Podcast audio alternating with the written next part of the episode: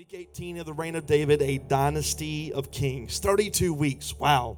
We were in about 16 weeks of the story of David. Now we're in the reign of David. And tonight I'm talking about a dynasty of kings. We've been covering from the moment he was a shepherd to last week we found out David was in his old age. And this week is Christmas. And I don't know about you, but I love Christmas. I love gifts, and I love the food, and I love having time off, and I love watching good, wholesome movies like Elf and The Nativity Story. I love Christmas time, I love the Christmas story. And one thing that I enjoy doing is bringing some new light, because I don't know about you, but I just don't want to hear that Jesus was born and put in a manger. I want to hear some more stuff. I want to hear how this applies to me. I want to hear how this gets me more on track with who I'm supposed to be. And this title of this message, A Dynasty of Kings, the thing I want us to leave here tonight with is understanding that we are that dynasty. We are that dynasty of kings. And there's so many times in life where we live as if we are less than, and we live as if we're on the bottom of the totem pole, and God says, no, I have raised you to a standard. I have raised you unto righteousness. I call you holy, and I want you to operate as my kings of the earth.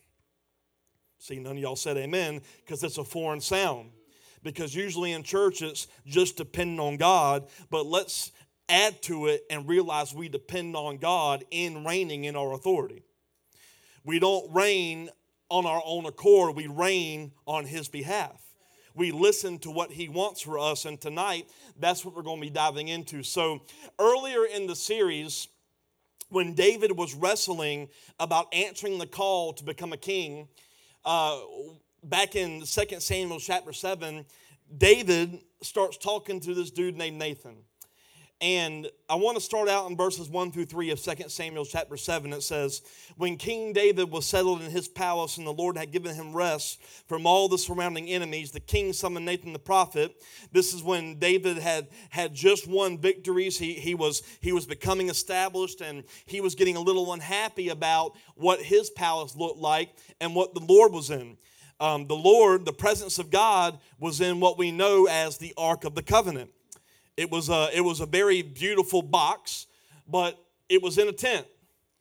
And tents back then weren't exactly the greatest, most luxurious things. And David, this was troubling David. So in verse 2 it says, the king summoned Nathan the prophet. Look, David said, I'm living in this beautiful cedar palace, but the ark of God is out there in a tent. And Nathan replied to the king, go ahead, do whatever you have in mind, for the Lord is with you. David was wanting to build something for God. He was wanting to build something to what he felt like was a little bit more suitable for the presence of God. And cedar wood, we see that this is what David was living in, this palace made of cedar wood. It was very expensive. It was very beautiful. And it bothered David that he was in this beautiful thing, and the presence of God was just in a tent. So David had this good intention. He said, I want to build something for my God. And there's so many times where we get to a place in life where we want to build something for God. We say, God, what can I build for you? And the thing that David's going to find out is sometimes we got to realize that the thing God built is not something like this to dwell in, but we're going to find out. God says, I don't want to be limited to a spot that you build. I want to live in you and travel wherever you go. I don't want people to come to a building to get my presence. I want them to get my presence by simply shaking your hand. Amen. And David is about to talk to Nathan, because he was very humble to speak to this man, Nathan the prophet. And I believe many of us want to build these great things, but we forget the power of consulting those especially gifted in hearing the voice of God. The Bible talks about different giftings, the apostles, the prophets, the teachers, the pastors, the evangelists, those gifted with tongues, the interpretation of tongues, discernment, all these things. And a lot of times we have these grandiose ideas of let's build something, and we forget to consult those around us who are supposed to be helping us in what we're supposed to be called to. Amos chapter 3 even tells us that God does not do a thing until he reveals it to his prophets first. He doesn't do anything until he reveals it to prophets first. That's why the Bible is specific. When you're building something, it says that you have to write the vision down and make it plain, because the vision was revealed through a prophetic gifting, and then you write down the vision to make it plain for people who didn't see what you saw. So David consults a prophet. He says, hey man, I'm not really cool with living in this beautiful place while my God is out in the tent. And the prophet Nathan's like, yeah, that's cool. I mean, do what you want to do. You seek God, you're great. In verse 4, it says, but that same night, the Lord said to Nathan, go and tell my servant David, this is what the Lord has declared.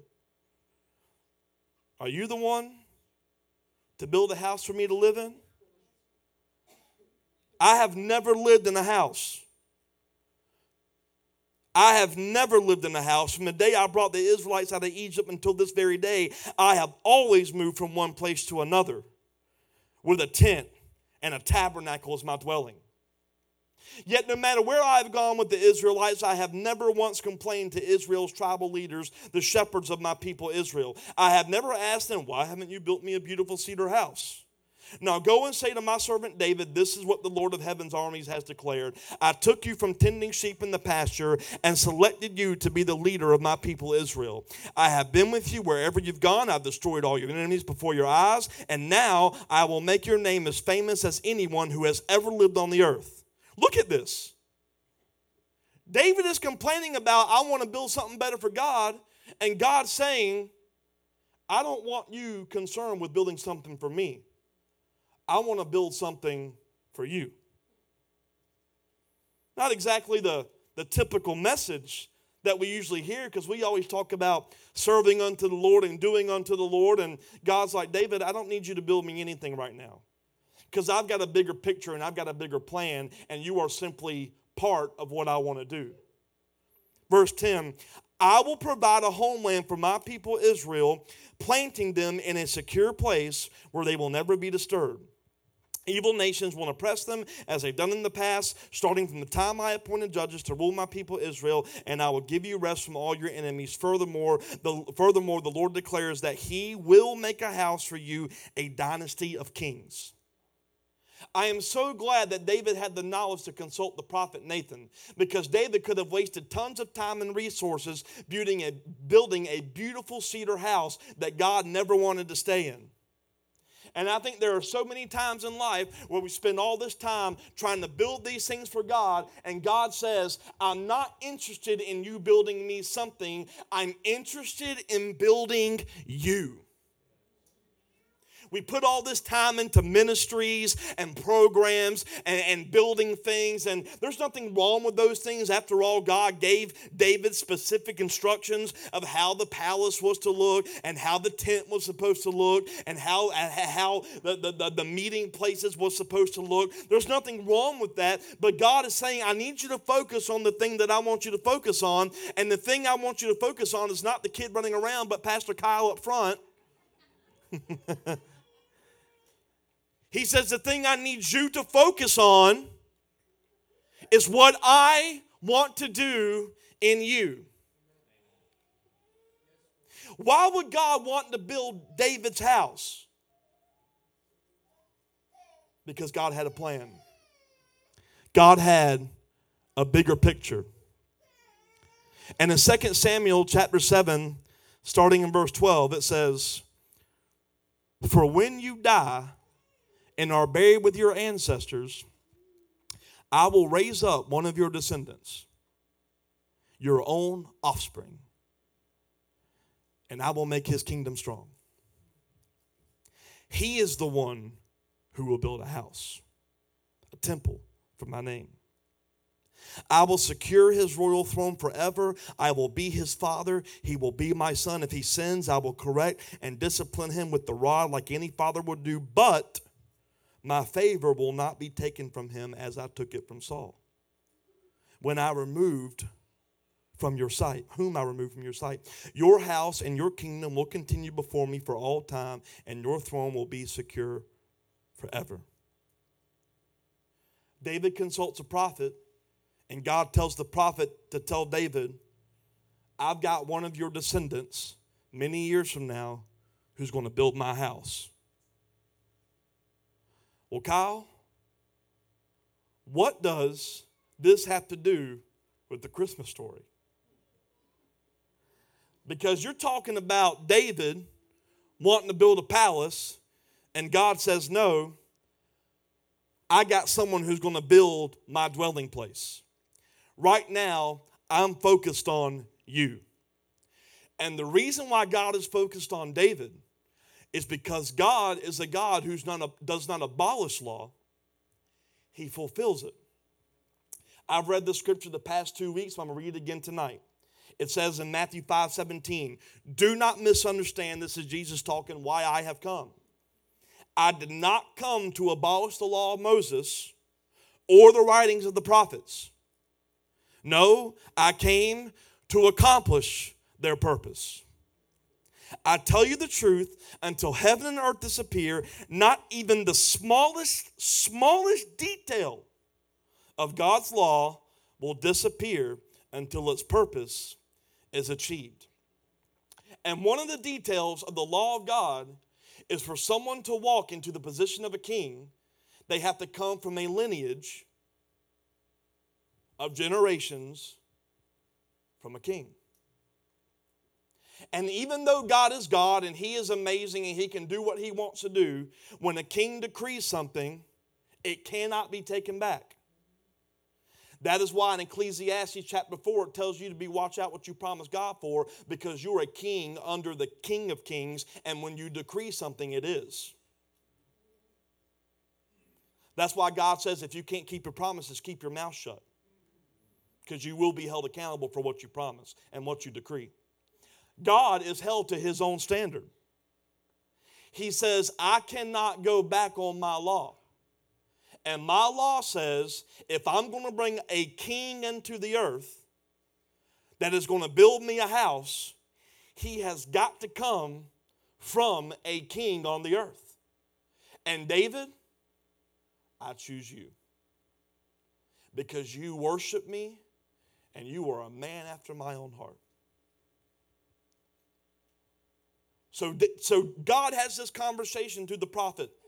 He says, David, I've got someone who's going to build my house, but I need to establish a king that's going to bring forth generations of more. God says there's only one who can build me a house. I've got to let him come into the earth. And David, I'm choosing you to start that lineage. And in verse 11, we read that he will make a house for you, a dynasty of kings. And look at what he says in verse 16. Your house and your kingdom will continue before me for all time, and your throne will be secure forever. He says, I am going to bring one of your descendants who is going to build me a house. I need to focus on building you and your house so that your lineage can give birth to a king that I'm bringing who's going to build my house that will make sure that my dynasty and kingdom will reign forever and ever and ever. And where we have missed it in church is we think that dynasty stopped with King Jesus. But that is not when it stopped. It's when it was fulfilled, and we carry it out until the end. We are a dynasty of kings. And the passage is a little confusing at first. Is this all right? Yes. Because I want to read verses 14 and 15 again. It's kind of confusing. It says, I will be his father, and he will be my son. if he sins. Wait a minute. They can't be talking about Jesus. If he sins, I will correct and discipline him with the rod like any father would do. But my favor will not be taken from him as I took it from Saul. We think that can't be talking about Jesus because Jesus didn't sin. But look at what 2 Corinthians 5:21 says. For God made the one and only who did not know sin to become sin, so that we who did not know righteousness might become the righteousness of God through our union with him. He became sin, and his discipline was that he would spend 3 days paying for our own. Jesus did not spend 3 days in heaven to perform a magic trick called resurrection. He was disciplined by the rod of his father, and he paid a penalty for what he became, sin. And he went down into a deathly grave, was disciplined for 3 days, but look at what the prophecy says. I will discipline him if he sins, but my favor won't be removed. So he spent 3 days as sin being disciplined by paying a penalty, and because he was a true servant king, the favor stayed, and the favor that was on him produced the fruit called resurrection. Is this making sense? And the prophets prophesied it. Look at all the prophecies starting in Jeremiah 23, verses 5 through 6. The time is coming, says the Lord, when I will raise up a righteous descendant from where? King David's line. He will be a king who rules with wisdom. He will do what is just and right throughout the land. This will be his name. The Lord is our righteousness. In that day, Judah will be saved and Israel will live in safety. Isaiah 9, 6 through 7, for a child is born to us, a son is given to us. The government will rest on his shoulders. He'll be called Wonderful Counselor, a Mighty God, Everlasting Father, Prince of Peace. His government and his peace will never end. He will rule with fairness and justice from the throne of his ancestor David for all eternity. The passionate commitment of the Lord of heaven armies will make this happen. You see, he had to come from a kingly lineage. God just could. I'm getting ahead of myself. Look in Luke chapter 1, 31 through 33. You will conceive, this is the angel talking, and give birth to a son. You will name him Jesus. He will be very great. He will be called the Son of the Most High. The Lord God will give him the throne of his ancestor David. He will get that throne. And he will reign over Israel forever. His kingdom will never end. What did the prophet Nathan tell David? He said, God told me that you need to focus on God building your house, because your lineage is going to give birth to a descendant who will build God's house. And when he does that, there will be a dynasty of kings, and that kingdom will never end. David, your lineage will be sustained. And in Luke, the angel Gabriel talking to Joseph, he will reign and his kingdom will never end. This was not new news to Mary and Joseph. This was something prophesied in the days of King David. Why is it that you think everyone was surprised when a king from the line of David showed up in a horse trough? They were looking for what they knew a king to be, because they were correct in understanding he would come from a kingly lineage. So fast forward hundreds of years later. Is this interesting? In Luke chapter 1, starting in verse 26.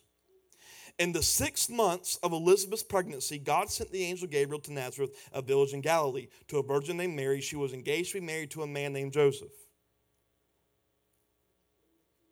a descendant of King David. I don't think that's coincidence. Well, Gabriel appeared to her and said, Greetings, favored woman, the Lord is with you. Talk about bringing some clarity to confusion. You wake up one day, you're pregnant, and you're like, I ain't been with no one. Why is there something kicking? Confusing to serve. Mary tried to think what the angel could mean. Don't be afraid, Mary, the angel told her. You found favor with God. I love the sarcasm of God. You found favor with me, so now you're pregnant and you're going to have child pains even though you never had sex with anybody. He's just such a comical guy to me.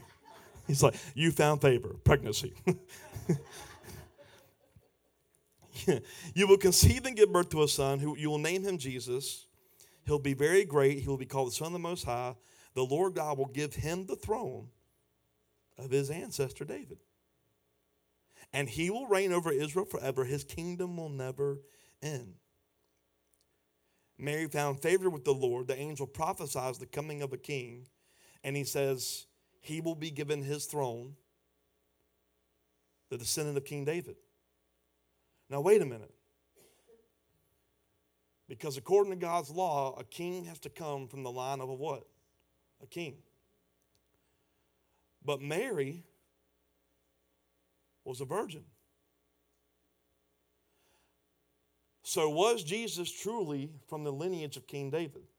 Well, the lineage of Jesus is recorded in two places in Scripture. Matthew chapter 1 and Luke chapter 3. And some think the lineages contradict each other because there are some differences. And there are two key differences that I'm going to show you. In Matthew chapter 1, it says this.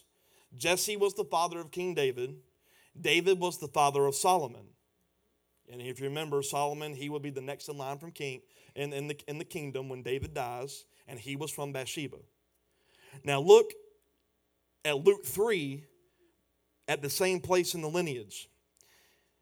Eliakim, sure, was the son of Maliah. Maliah was the son of Menah. Menah was the son of Mattatha. Mattatha was the son of Nathan, and Nathan was the son of David. So you got two lineages, and here's the difference in Matthew and Luke. In Matthew, it talks about Solomon. In Luke, it talks about Nathan. Two different sons in the lineage.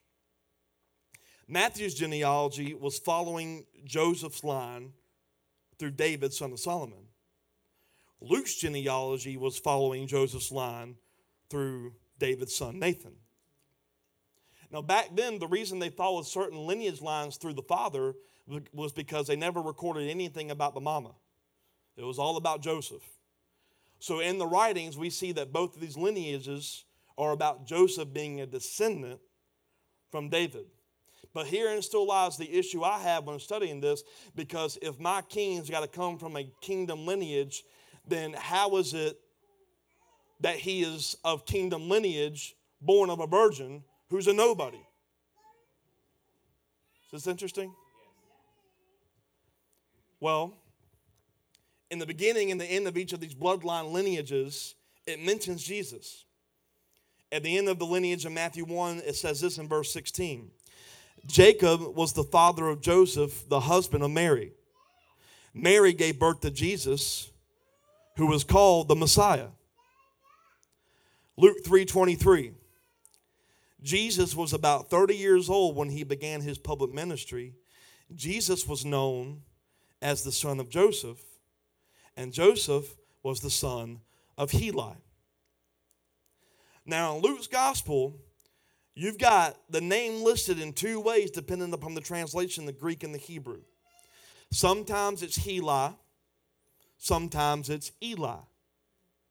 You follow me? Let's read Luke 3:23 in the Amplified Version. And if you don't know what the Amplified Version is, it is giving you the meanings of the original content.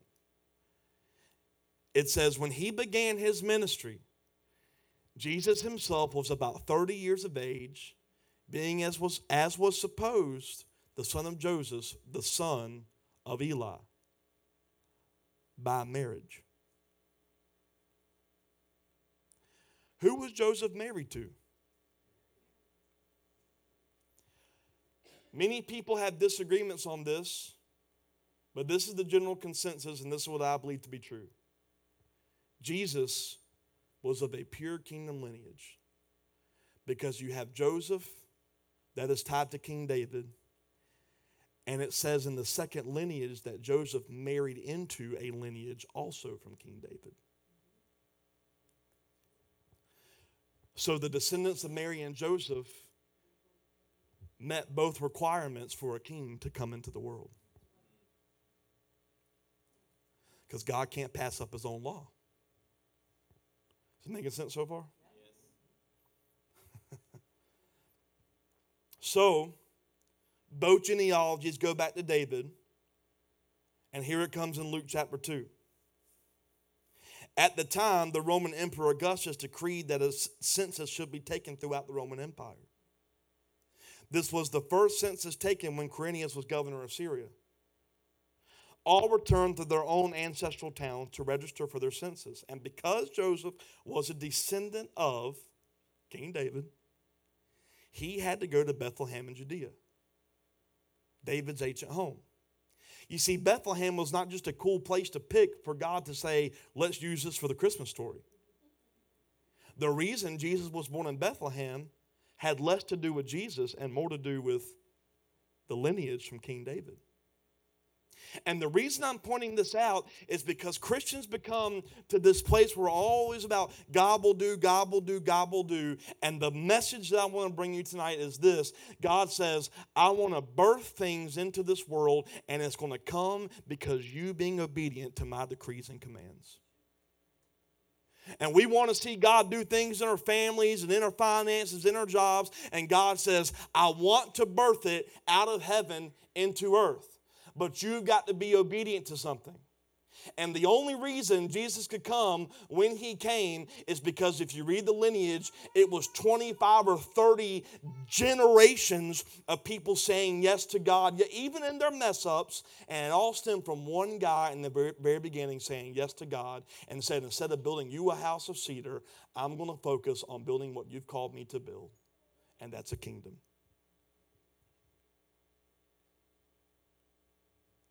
You have the story of the Daniel fast, and all the churches are really original and do a 21-day fast in January. The whole fast was about Daniel fighting something to enter into earth from the realm of heaven, being obedient to what God was giving him. God says, here it is. Now fast until you can break it down through spiritual warfare into the earth. And everyone always asks that question, why did God wait so long for Jesus to get born? Why didn't he just get it over with? Because God cannot get outside of his own law. And it was generation after generation after generation until finally one 15-year-old virgin found favor.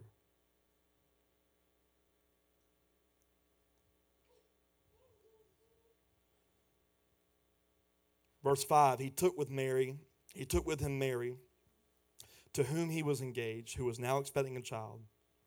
And while they were there, the time came for her baby to be born. She gave birth to her firstborn son. She wrapped him snugly in strips of cloth and laid him in a manger because there was no lodging available for them. A descendant of David, born of a virgin in David's hometown, destined to be the king of the world. All because God said, David, I know you want to build me a house, but let me build yours. Because what I need, you won't meet him. Until years and years and years long after you've passed. God fulfills his own law. A seed produces after its own kind. My son, the king, must be born through kingly lineage. And speaking of law, you remember earlier the prophecy, how it says that if he sins, I will punish him. And we talked about how he became sin. Well, look at what happens 8 days after the birth. In Luke 2, verse 21, it says, 8 days later, when the baby was circumcised, he was named Jesus, the name given him by the angel even before he was conceived. Then it was time for their purification offering as required by what? the law of Moses after the birth of a child. So his parents took him to Jerusalem to present him to the Lord. That's where the church gets the term baby dedication. The law of the Lord says, if a woman's first child is a boy, he must be dedicated to the Lord. So they offered the sacrifice required in the law of the Lord, either a pair of turtle doves or two young pigeons. Two turtle doves and a pigeon. You want to know why they were turtle doves? Because the worthy offering was a lamb. But they were too poor to afford a lamb. So they paid two turtle doves to purify the lamb that was to be slain. I'm sorry, but that gives me chills. Mary and Joseph were simply being obedient to law, and Jesus fulfilled it. The reason they dedicated babies, because it was a recognition of saying, this baby is a sinner, so we have to purify him. Jesus was purified, but he had to fulfill law, so he went through the process of being made right. And if you go back to the lineages we read in Matthew and Luke, the lineage that was actually Mary's description actually mentions and goes all the way back to Adam. And Jesus is referred to as the second Adam. Why? Adam was a son of God. But when he fell into sin, he lost all the rights of a son. So now God says, I have no more sons. I have no more daughters. So David, I know you want to build me something, but let me build your house so that your lineage can give birth to my one and only son. And because I have to fulfill my law, I'm going to sacrifice the lamb, my one and only son, so that I could get back all my sons and daughters again. A dynasty of kings. Do not minimize who you are in the kingdom of God. You were not forgotten. You're not just someone that was born into the earth. You're not a mistake. You're not in. You are a part of a dynasty. And what the church has done for so long is we've been building cedar houses, saying, God come. And God says, that was never my plan. In fact, I told David no. And what we come is to church is we come expecting, if this building grows, that must mean we're growing. So we invest all these resources into physical places and trying to get the most up-to-date stuff and the most trendy things. And God says, I'm not building that. That may be a place you gather, but that's not what hosts my presence. It's not an altar you build. It's not a building that looks holy. It's you. It's funny how King Jesus and King David, the ones God used to get us to where we can be righteous and made holy, both started out in the humble means of David being just a shepherd and Jesus being so poor he couldn't even offer a lamb that he would become. But God didn't see who they were via circumstances. When he saw David the shepherd, he says, that's the king that I'm bringing my son through. And when the baby came, he said, that's my king who I'm going to redeem my sons through.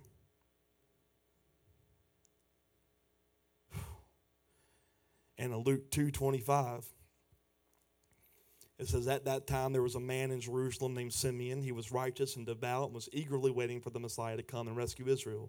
They were all waiting. The Holy Spirit was upon him, and he had revealed to him that he would not die until he saw the Lord's Messiah. And that day the Spirit led him to the temple. And when Mary and Joseph came to present the baby to the Lord, as required by law, It's amazing what God will lead you to when you follow the law. Simeon was there. He took the child in his arms, praised God, saying, Sovereign Lord, now let your servant die in peace as you promised. I have seen your salvation, which you have prepared for all people. He is a light to reveal God to the nations, and he is the glory of your people, Israel. What if you've missed out on that Simeon experience of people seeing the light of salvation in you because you didn't obey a simple command to go? The reason Simeon saw Jesus was because of the obedience of Mary and Joseph to bring a baby conceived of a virgin, a clean baby, to a temple to be made clean. And because they followed the law of Moses, Simeon saw what he had been waiting for all his life. And I cannot help but to think at Christmas especially, how many people are waiting to see salvation? And they find it in drugs, they find it in alcohol, they find it in sexual promiscuity, they find it in lust, they find it in pleasures of the world, and all they're waiting on is for you to say yes one time, to be in the place with the right attitude and the fruit of the Spirit, so that when they look at you, they say, oh my gosh, I have seen the Messiah, because they looked at you. Because when the king came, he said, it ain't stopped with me, but it has to begin with me. I've got to make my kings worthy. I've got to redeem them. I've got to save them. I've got to bring them back. And Jesus knew the kind of house that the Father brought this king to build. Because remember, he said, David, I don't need a cedar house. And in 1 Peter 2, he tells us what kind of house we need. Look at this in 1 Peter 2:5. You are living stones that God is building into his spiritual temple. What's more, you are his holy priests. You know, through the mediation of King Jesus, you offer spiritual sacrifices that please God. You just keep that up there. You know what's significant about that? Back in this time, there was one high priest that could enter into the presence of God once a year. And he says, I want to build these people to be the stones that contain the presence, and I'm going to make you the priests where you can enter anytime you want. And we treat Jesus like a once-a-week God. He went through generation after generation after generation after generation, and failures and pitfalls and successes and triumphs, just to get his son into this earth so that we could carry his name everywhere. Because we're a dynasty of kings. You see, it's not just a cool Christmas story. It's not something to be taken lightly. Everything that King David said yes to and no to was for us. It was for the birth of King Jesus. And the thing about it, and we've been talking about all night, is that God's law is law and he can't go back on his law. The reason Jesus was put into the earth was because he was from a kingly lineage, right? A king has to come from a king. That means if he calls us kings of the earth, what lineage did we have to come from? The same lineage that Jesus did, which was from who? Now that's something difficult to swallow, because how can we prove that we're all from that lineage? Say, prove it. Ephesians 1:5. God decided in advance to adopt us into his own family by bringing us to himself through Jesus. This is what he wanted to do, and it gave him great pleasure. We were adopted into a kingdom lineage. So what are you going to do with it? You're not from a lineage of brokenness. You're not from a lineage of my father did this and my mother did that. You're not from a generational lineage of all these. You were when you said, Jesus, I am yours, you were adopted into kingship. So why are you still letting your circumstances rule you when you have the authority of the King of the earth? We're a dynasty of kings. And if you needed more proof, look at Revelation 19:16, talking about Jesus. On his robe, at his thigh, was written the title, the capital K, King of all kings, the Lord of all lords. You know why there's a capital and little capital? Because when you refer to God, you capitalize a name in the Bible. So it's the King of Kings. So I wonder, what throne are you representing when you talk to your family, when you show up at work, when you post on your social, when you talk to your kids, when you make all these decisions? What throne are you representing? Because my Bible tonight says his kingdom will never end. We don't get to a place where it's done. It's forever. And I don't know about you, but I don't want to live a life based off of when is it over and I've only got this much time. Can I just give you some enlightenment? I've got all the time in the world because I'm not dying. I'm not dead. I have everlasting life through the King Jesus who bought me to become a king just like him. And I want to be the mirror image of God in the earth, just like he was the mirror image of God in the earth. I want to be like him. I want to look like him. And for God's sakes, I want to reign like him. But do you really believe you're of that kingly dynasty? And there is a way to lead in that dynasty of kings. And look at this part of the Christmas story that tells us in Luke 2, verse 8. It says, that night there were shepherds staying in the fields nearby, guarding their flocks of sheep. And suddenly an angel of the Lord appeared among them, and the radiance of the Lord's glory surrounded them. They were terrified. But the angel reassured them, don't be afraid. I bring you good news that will bring great joy to all people. The Savior, yes, the Messiah, the Lord, has been born today in Bethlehem, the city of David. It's funny. King David, who God laid the groundwork for, started out as a what? A shepherd. And the first people God reveals himself to, shepherds. He laid the foundation in the exact same way, because great dynasty begins with humble servants. Great dynasties begin with people saying, I am all about everything else. You know why King David was great? Because he proved himself worthy as a worshiper and stewarded the sheep. He cared more about keeping them alive than his well-being. It says he learned to fight lions and bears with his bare hands. Can you imagine learning how to do that? It probably started out tough. And yet when God calls us to do something, our first response is, I'm not worthy, I don't have the skill, I'm not there. And God's like, I know, that's why I called you, because you're a humble shepherd. So why don't you start going through the process to become a king? Think about Simon and Peter. He calls Simon, someone who goes back and forth, someone who's not solid. He calls him Peter the Rock. He says, I don't see you as what you are. I see you as what I've called you to be. Think about King David. I don't see you as a shepherd. I see you as a king.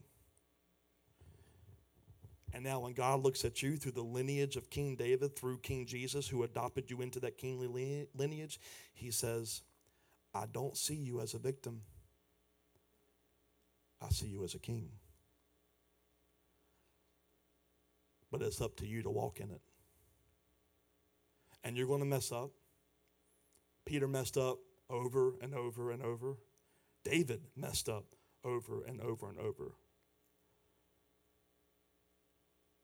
but the way I view you does not change. The reason I gave you the law was not to slap you on the wrist and make you follow rules. I gave you the law because it guides you into how I see you. You see, it's no longer I need to follow the Ten Commandments so that I can be made right with God. The Ten Commandments didn't make me right. Jesus made me right. The Ten Commandments guide me on the path to my destiny as a king. But do you really believe you're of that dynasty? Do you really believe that great dynasty starts with humble servants? We all want the fruit of the kingdom. We all want great things. We want healing. We want a move of God. We want revival. We want the city saved. We want sons and daughters to be welcomed into our homes. And we want the homeless to get out of homelessness. And we want addicts to be free. And we want cancer to go. And we want great leaders. And God's like, where are my kings? Where are the people that I have called to rule this place? Remember how he described King Jesus? The prophecy, the government will be on his shoulders. Well, if you get in that lineage, how do you think the government's going to be played out? Through us.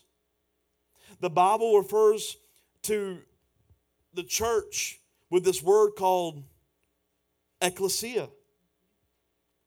You know what the ecclesia was? It was a group of people who met every 10 days to decide on the rulings before Athens and Rome would pass laws. The ecclesia made the decisions and then gave it to the government, because the government would rest on its...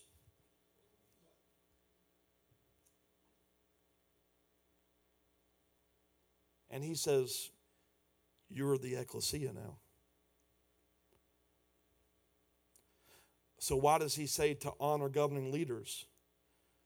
Because they're not really the ones leading. They're supposed to be resting on our shoulders. But we don't give them rest. We give them strife and grief. You know, I know it's Christmas, but we're in the time of impeachment and all this. And every Christian's, let's pray for Trump. But let's not forget, we're also supposed to pray and love the people who we don't like doing things. Because we're the kings that are supposed to be showing light for their salvation. But we don't shine light. We shine hate and we shine judgment. We shine all these things. We are the dynasty that our nation is supposed to rest on. So let's start showing people how to do it. Let's start showing people what order looks like in our houses. Let's start showing people what love really looks like. And justice really looks like. For hundreds and hundreds of years, people were obedient, and King Jesus came.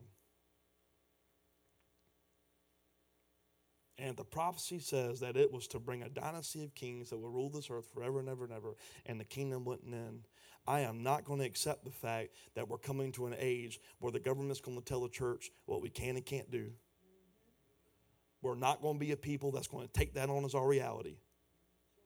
I don't care what the government takes. The church is not dependent upon their yes and their no and their okay. I don't care if we have a building. I don't care if the only thing we could do was meet outside and talk about God. Nothing. We are the kings. We are the authority. But do we submit to the ultimate authority? The great thing about Christmas this year that I want us all to leave with tonight is this. God fulfills every law he's ever commanded to bring about one thing and one purpose: to redeem the people. He redeemed you. He bought you. Now let's start showing this world what kings look like. Amen.